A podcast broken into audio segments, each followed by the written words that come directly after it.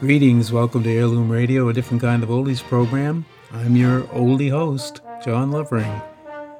Coming your way on this track is the cavalry of 400 soldiers from Fort Laramie in Wyoming, and they are bringing with them the 17th episode of Fort Laramie featuring Raymond Burr as Captain Lee Quince and Vic Perrin as Sergeant Gorsey in a story entitled Sergeant Gorsey's Baby.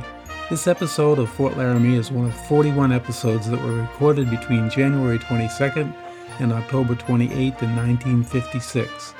The show was recorded at the CBS Studio One, Hollywood, California, which, by the way, was the last radio production studio in California. You know, after this series, Raymond Burr took on a totally different character and is probably best remembered for it that of Perry Mason, which was on CBS television from September 21st, 1957 for nine seasons till May 22, 1966, and they did 271 episodes. That's incredible. The show was based on the characters created by Erle Stanley Gardner, and besides Raymond Burr, there was Barbara Hale, William Hopper, William Talman, and Ray Collins in that cast. There was a new Perry Mason series that began in 1973, but it only ran for 15 episodes.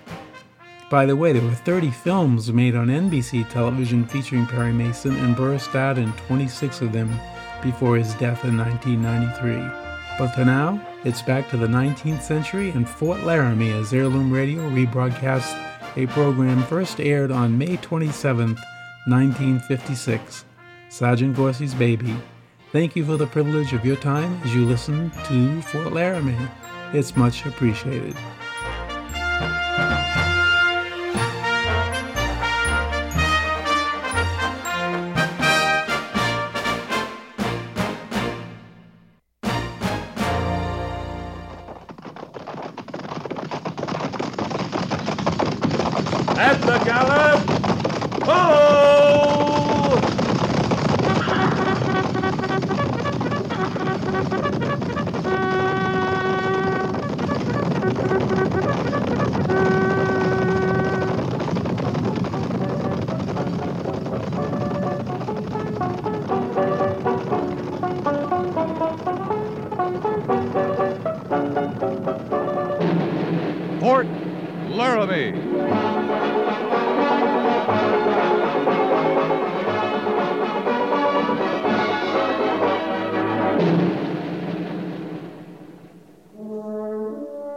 Fort Laramie, starring Raymond Burr as Captain Lee Quince. Specially transcribed tales of the dark and tragic ground of the wild frontier, the saga of fighting men who rode the rim of empire, and the dramatic story of Lee Quince, Captain of Cavalry.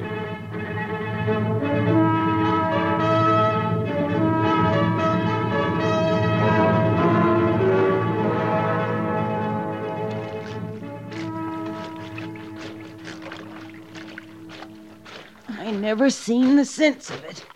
Scrubbing day after day, putting clean clothes on the dirty army.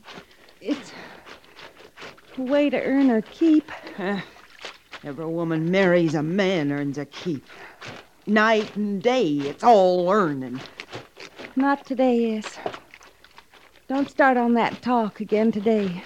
Now I plumb forgot about your delicate condition, Stella Merchant. I need be minding my manners more. It's just I ain't used to running into royalty on Soapsuds Row. Honest, I ain't.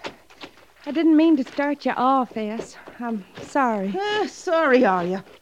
Well, you're sorry looking, I'll say that for you. Another day or two, and you won't be able to stand in the same room with your washboard. All right, S. All right. There's a wash tub now, you are. Couldn't you just be quiet? Think what you will, but keep it to yourself. Uh, Enjoying yourself, ladies? Having a fine social hour, are you? oh, Fanny, it's her. Look at her. Can you tell by looking she's a regular queen? I'm doing the best I can. If you'd let me be. if you wouldn't go at me so much. Now, you listen to me, Stella Merchant, and hear what I say. Fanny, don't. Don't shake me. I'll do what need be. You're not earning your pay. Now you get some elbow grease behind that scrubbing, or I'll send you packing with no pay for the month. You wouldn't do that, Fanny. We need the money with the baby coming. We need every cent, Fanny. Then earn it. Scrub. That's the way you get money around here. Please, Fanny. Please, don't. She's going white, Fanny. Ah, ninny. If I could just get some air. Just a little air. Well, now, a little air. Oh, that's what you'll have, Fanny, right afore our eyes. You don't get her out of here. All right, Stella. Grab a hold one side this clothes basket. You'll get all the air you need hanging clothes outside. I said grab a hold. All right.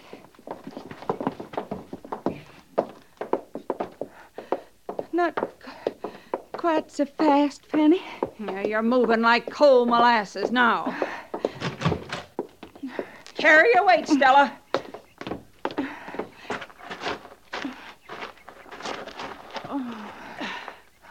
Yeah. Pity they ain't some nice shade trees for you. Maybe a hammock. Ain't you the shape for a hammock, though? Oh, maybe I shouldn't try. I thought I could work right up to the very day the baby came. Other women do. You ain't other women. You've no cause to talk to me like you do, Fanny. You and S. I never give you cause. You never give me nothing but an awful bellyache. Combing and bathing and making pretty for the men.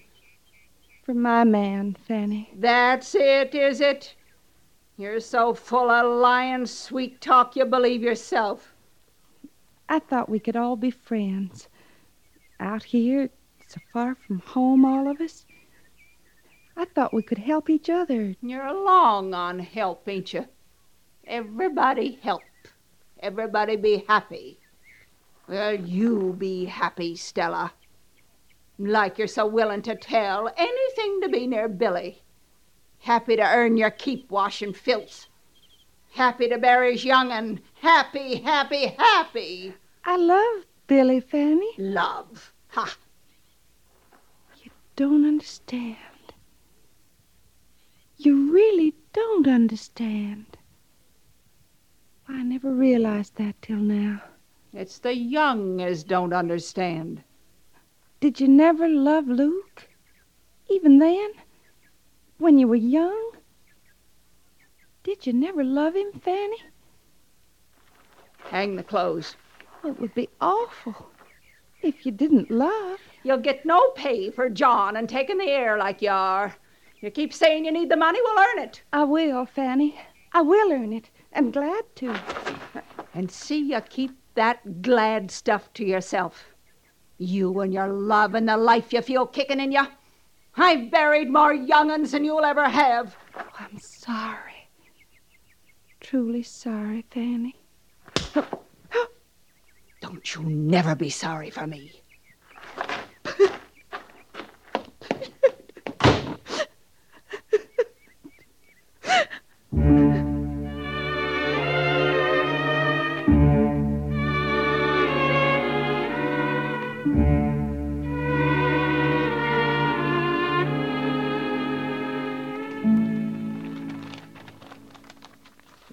Followed the Laramie all the way till it cut through the range there.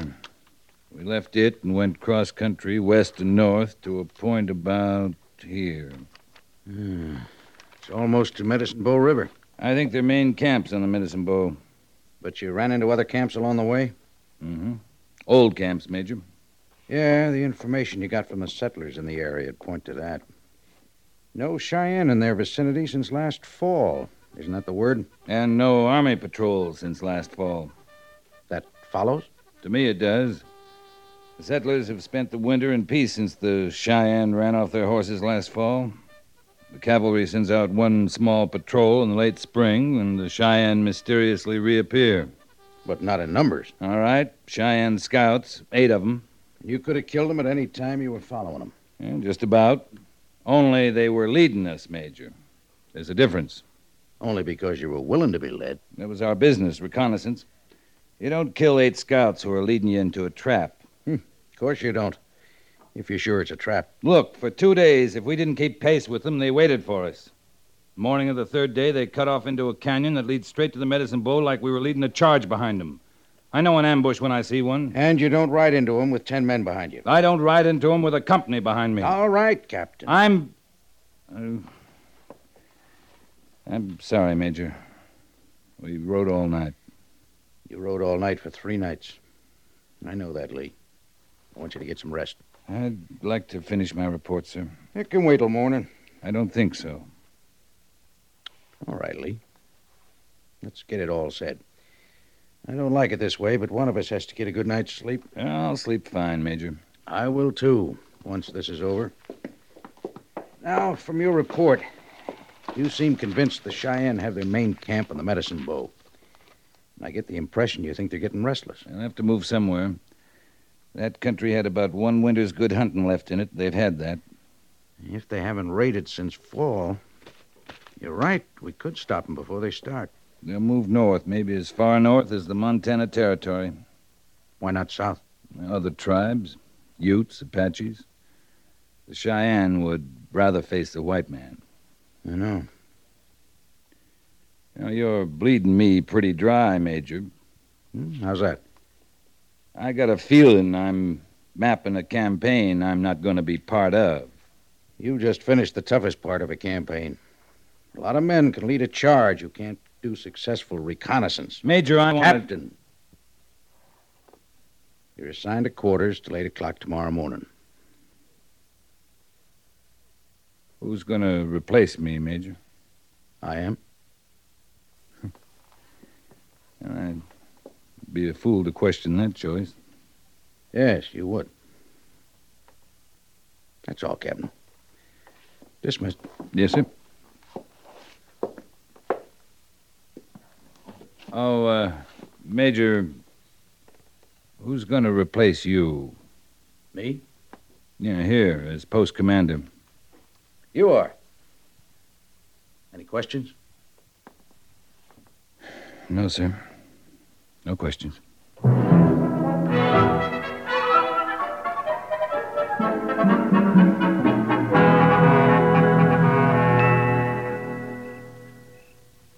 You can't see by that light, Stella. I'm Fine enough for this little bit of hand stitching, Billy. Well, best you rest yourself a while. Come on, sit in the doorway with me. In a while, honey. It's a fine night, Stella. Slice of moon. Nice bit of breeze off the sweet clover. Mm, I can smell it from here. It's like home, ain't it, Billy? Well, it is home, Stella. Only one we ever had together. You ever think of it? Maybe some Injun and his squaw sitting like we are tonight, looking out at the stars, talking about the papoose they're gonna have in no time at all. Billy Merchant. How you think of things like that? They come to me. Well, don't they come to you? You know they do. It's part of what we have together. You and me. But that's not a man thought, is it? How you sound like Luke and Joe. Sweet Billy, they call me. It's just 'cause I notice the sky flower. Don't you mind them, Billy. No, I don't. I don't mind them.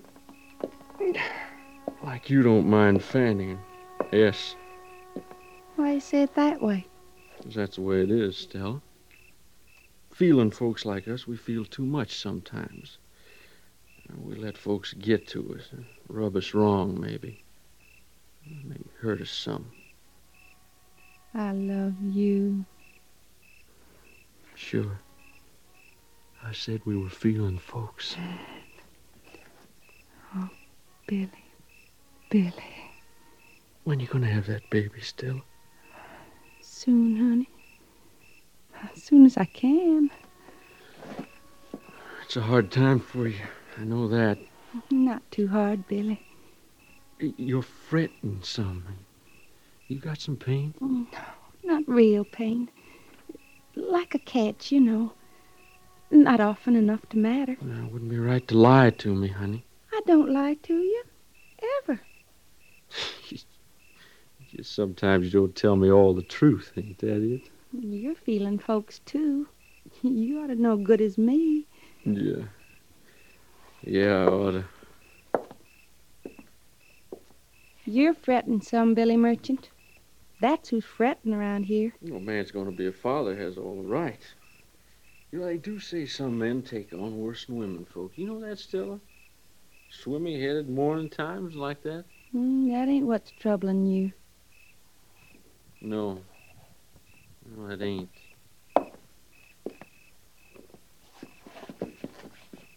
No, it sure ain't. How many times I asked you to give up your work at the laundry? You mean how many times today you ask me? Yeah, and always you tell me it's what you gotta do, no matter what. It is, Billy. It's the same with me, Stella. I got my work to do, no matter what. Now then, I ain't asked you to give up being a trooper. I declare, I don't know what B Company'd do without you. I ain't drawed nothing but garrison duty for more than a month now. I just ain't gonna last. Billy, On stable detail today, we was sure readying those mounts for something more than a parade ground, Stella. you got orders to move out. No, ma'am. No, but Captain Quince's patrol come back on the post today. And when reconnaissance comes back, well, we just gotta be moving out. Be nice if you's wrong, Billy. We gotta face up to it, Stella. You might just gotta have that baby without me. I sure never planned that way. If it had to be, would you want to try to make it back home? To my ma? Sure. Why, Billy Merchant. That'd take every cent we own and then some. I ain't thinking of that. Well, then you think about it right now. Only don't take the bother. If they was money, they ain't time. Stella. Stella, I, I want to be with you more than anything I could name. But I can't ask the favor of a leave. You understand that? You got your work to do, Billy. No matter what.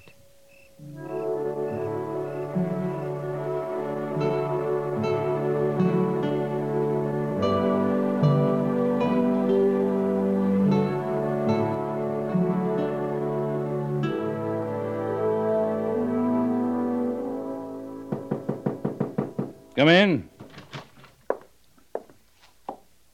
Captain Quince, sir. Sergeant? I must have took a wrong turn, sir. I was told to report to the office of the post commander. Close the door, Sergeant. Yes, sir. Now, sit down, Gorse. And, Gorse, any time you want to get rid of that stupid grin, you can. Yes, sir.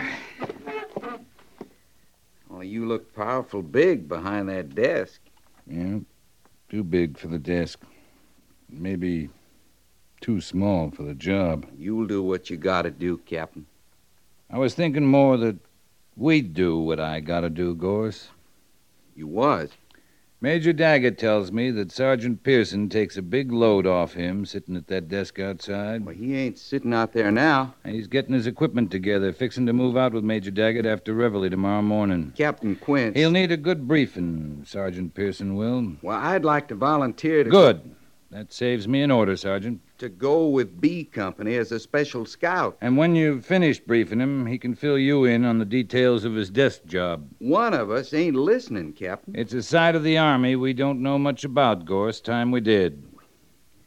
You being in charge and all, you think you could arrange a quick transfer for us, maybe the infantry? Better find Sergeant Pearson. Tell him all you know. Yes, sir. Now, that'd be my job, wouldn't it? Till we get swinging doors.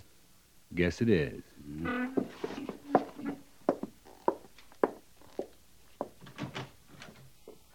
Lieutenant Seibert, sir? Sergeant? Captain Quinn, sir? Oh, come in, Mr. Siberts. Your duty begins in an hour, Sergeant. Yes, sir. With the captain's permission, I'd like to offer congratulations, sir.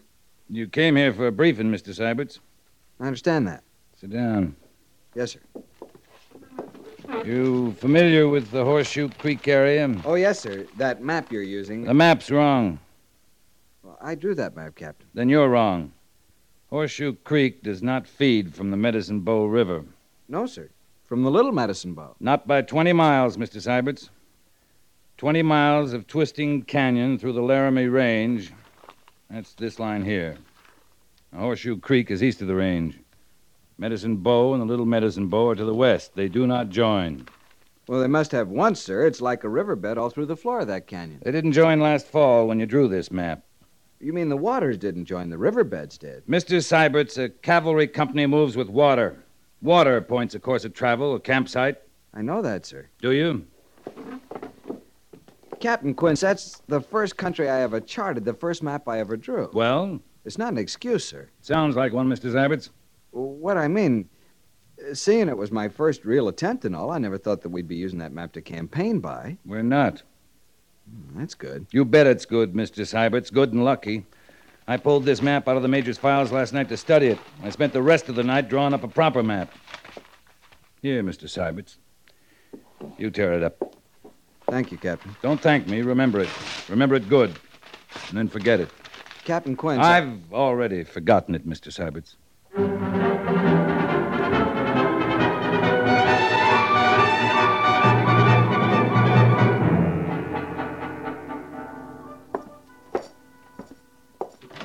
Can't see him now, Merchant. Whatever it is, it's got to wait. Babies don't wait, Sergeant.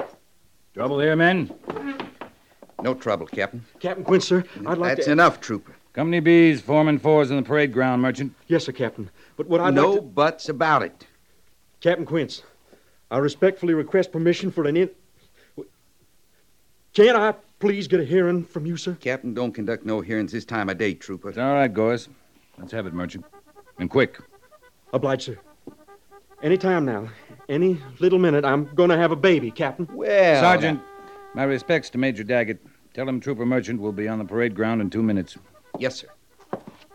I met my wife, Captain. Stella. She's having the baby. I'm glad to hear that, Merchant. Now, seeing it's her first, sir, and her being alone, I mean no kinfolk nearby to help or lend a hand. I hope you're not asking me for leave, Trooper. No, no, no, sir. I mean to move out with the company. You'll move out with the company. You'll have nothing on your mind but the Cheyenne. I know what you mean, sir. Then all we gotta settle is what you mean, Merchant. Well, sir, it, it pleased me to tell Stella that the post surgeon was on hand to tend after her. And, and the baby, too, when it comes. Well, that, that eased her some, sir.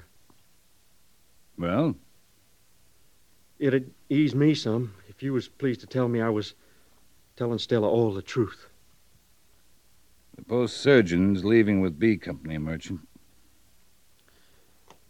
I see, sir. Your wife in your quarters now? No, sir. No, she's working in the laundry. Well, uh, we're holding things up, Merchant. Yes, sir. And thanks for hearing me out. Merchant, you know that I.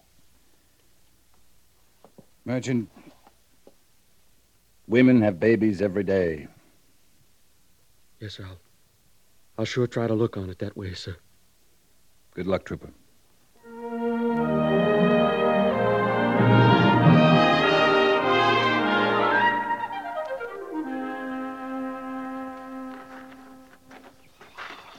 Look at that Luke. Never was a man so glad to leave his woman. There's one is glad, right next to him. Joe, beaming and smirking, grates on my nerves sometimes seeing that brother face engine arrows in us. And I ain't grieving none myself. Luke's been home a month. Hmm, a good month. Good and long, that's a fact. I know what you're thinking, Ass. You sure?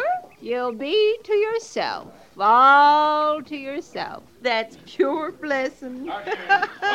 you know it is, Fanny. Oh, they haven't gone yet. I was most afraid they'd be gone. Well, now, look who's managing a brave little smile. She don't know enough to laugh, as her no mind. I, I don't see Billy. Could you just point out Billy to me? Use your young eyes. No matter you don't see him. He couldn't stand a chance of missing you, popping clean into the parade grounds the way you are. Could be your sweet Billy's in trouble. He was late for formation. And he come out of headquarters with Captain Quince himself. You can't fret me, Fanny. Say what you will, the two of you, you can't fret me. There ain't nobody can fret me no more. There they go.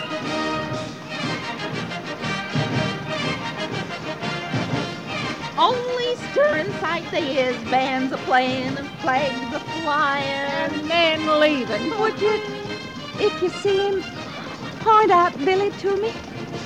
I declare I can't see him yet. Well, you're not likely to yet. Them's officers up front. Major Daggett and that Lieutenant Cybert. Uh, who's that other one riding atwixt 'em? Well, I declare that's Major Trucks. Now, you don't see him riding off every day. Wonder who's tending the hospital with him a going. Who's, who's Major Trucks? You mean you don't know the post surgeon when you see him? Post Lee? Well, you didn't think he'd stay here to look after Ewans now, did you? He must not have known. Billy wouldn't have said. If he'd known. Billy? Billy? Don't you worry none now. Billy? Not a worry. You? Oh, come on, S, for this turns my stomach good.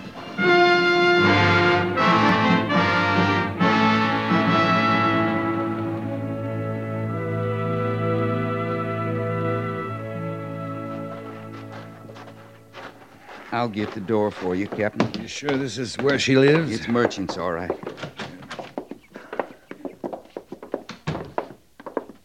Turn the bed down, Gorse. Yes, sir.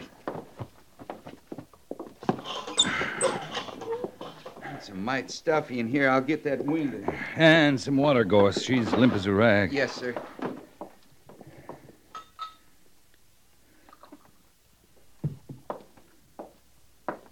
Just like I found her, Captain, keeled over in her tracks. A little water on her face. Maybe it'll brighten her. She's breathing quiet enough. Too quiet, Captain? I don't think so. Oh, Billy. Mm, Billy. She thinks you're her husband, Captain. Big mistake. Here, here, ma'am. You uh, drink a little water. You you come around. I don't know. You, No, ma'am. you're in my quarters, and I don't, I don't know you. No sense giving her a fright, Captain. I'll just go along. You leave one less- me, Gorse. I'll throw you right in the stockade. Yes, sir. Oh. Oh. Now take her hands, Gorse. Oh. Take her hands. Hold them. Oh. Yes, sir. Oh, I guess. You know, I'm gonna have a baby. I, Oh. I guess you're about as right as you can be, ma'am.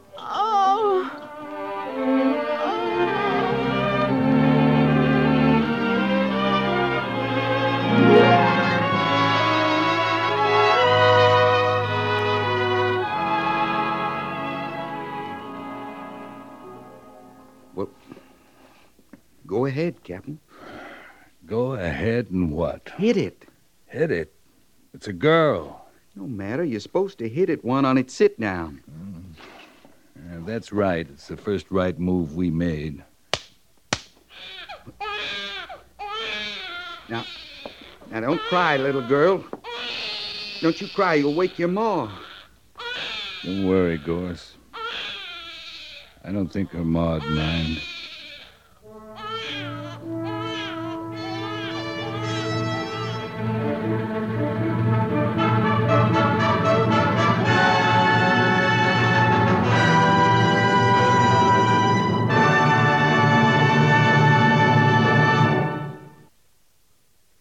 Laramie is produced and directed by Norman Macdonnell and stars Raymond Burr as Lee Quince, Captain of Cavalry, with Vic Perrin as Sergeant Gorse.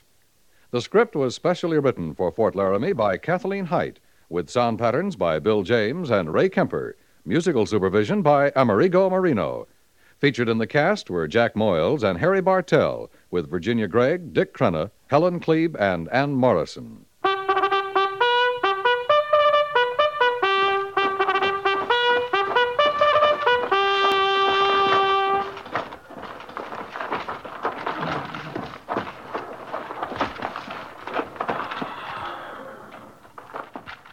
Company, tension. Dismiss.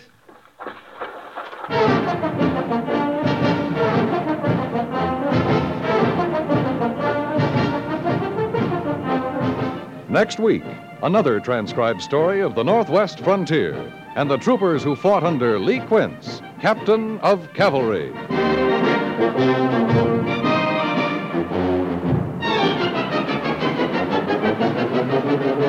Sitting ducks are supposed to be targets for trouble. Your car is a sitting duck and yourself a target for trouble when you park carelessly. These days, problems of finding a parking place lead some drivers to attempt parking in spaces that are too small. They leave parts of the car exposed, jutting out into traffic lanes. As a result, another car swerving or coming around a corner can smack into the exposed front or rear end. Double parking, along with all the frustration it can cause, also increases the hazard of this kind of accident. Don't make your car a sitting duck in the way and asking for trouble.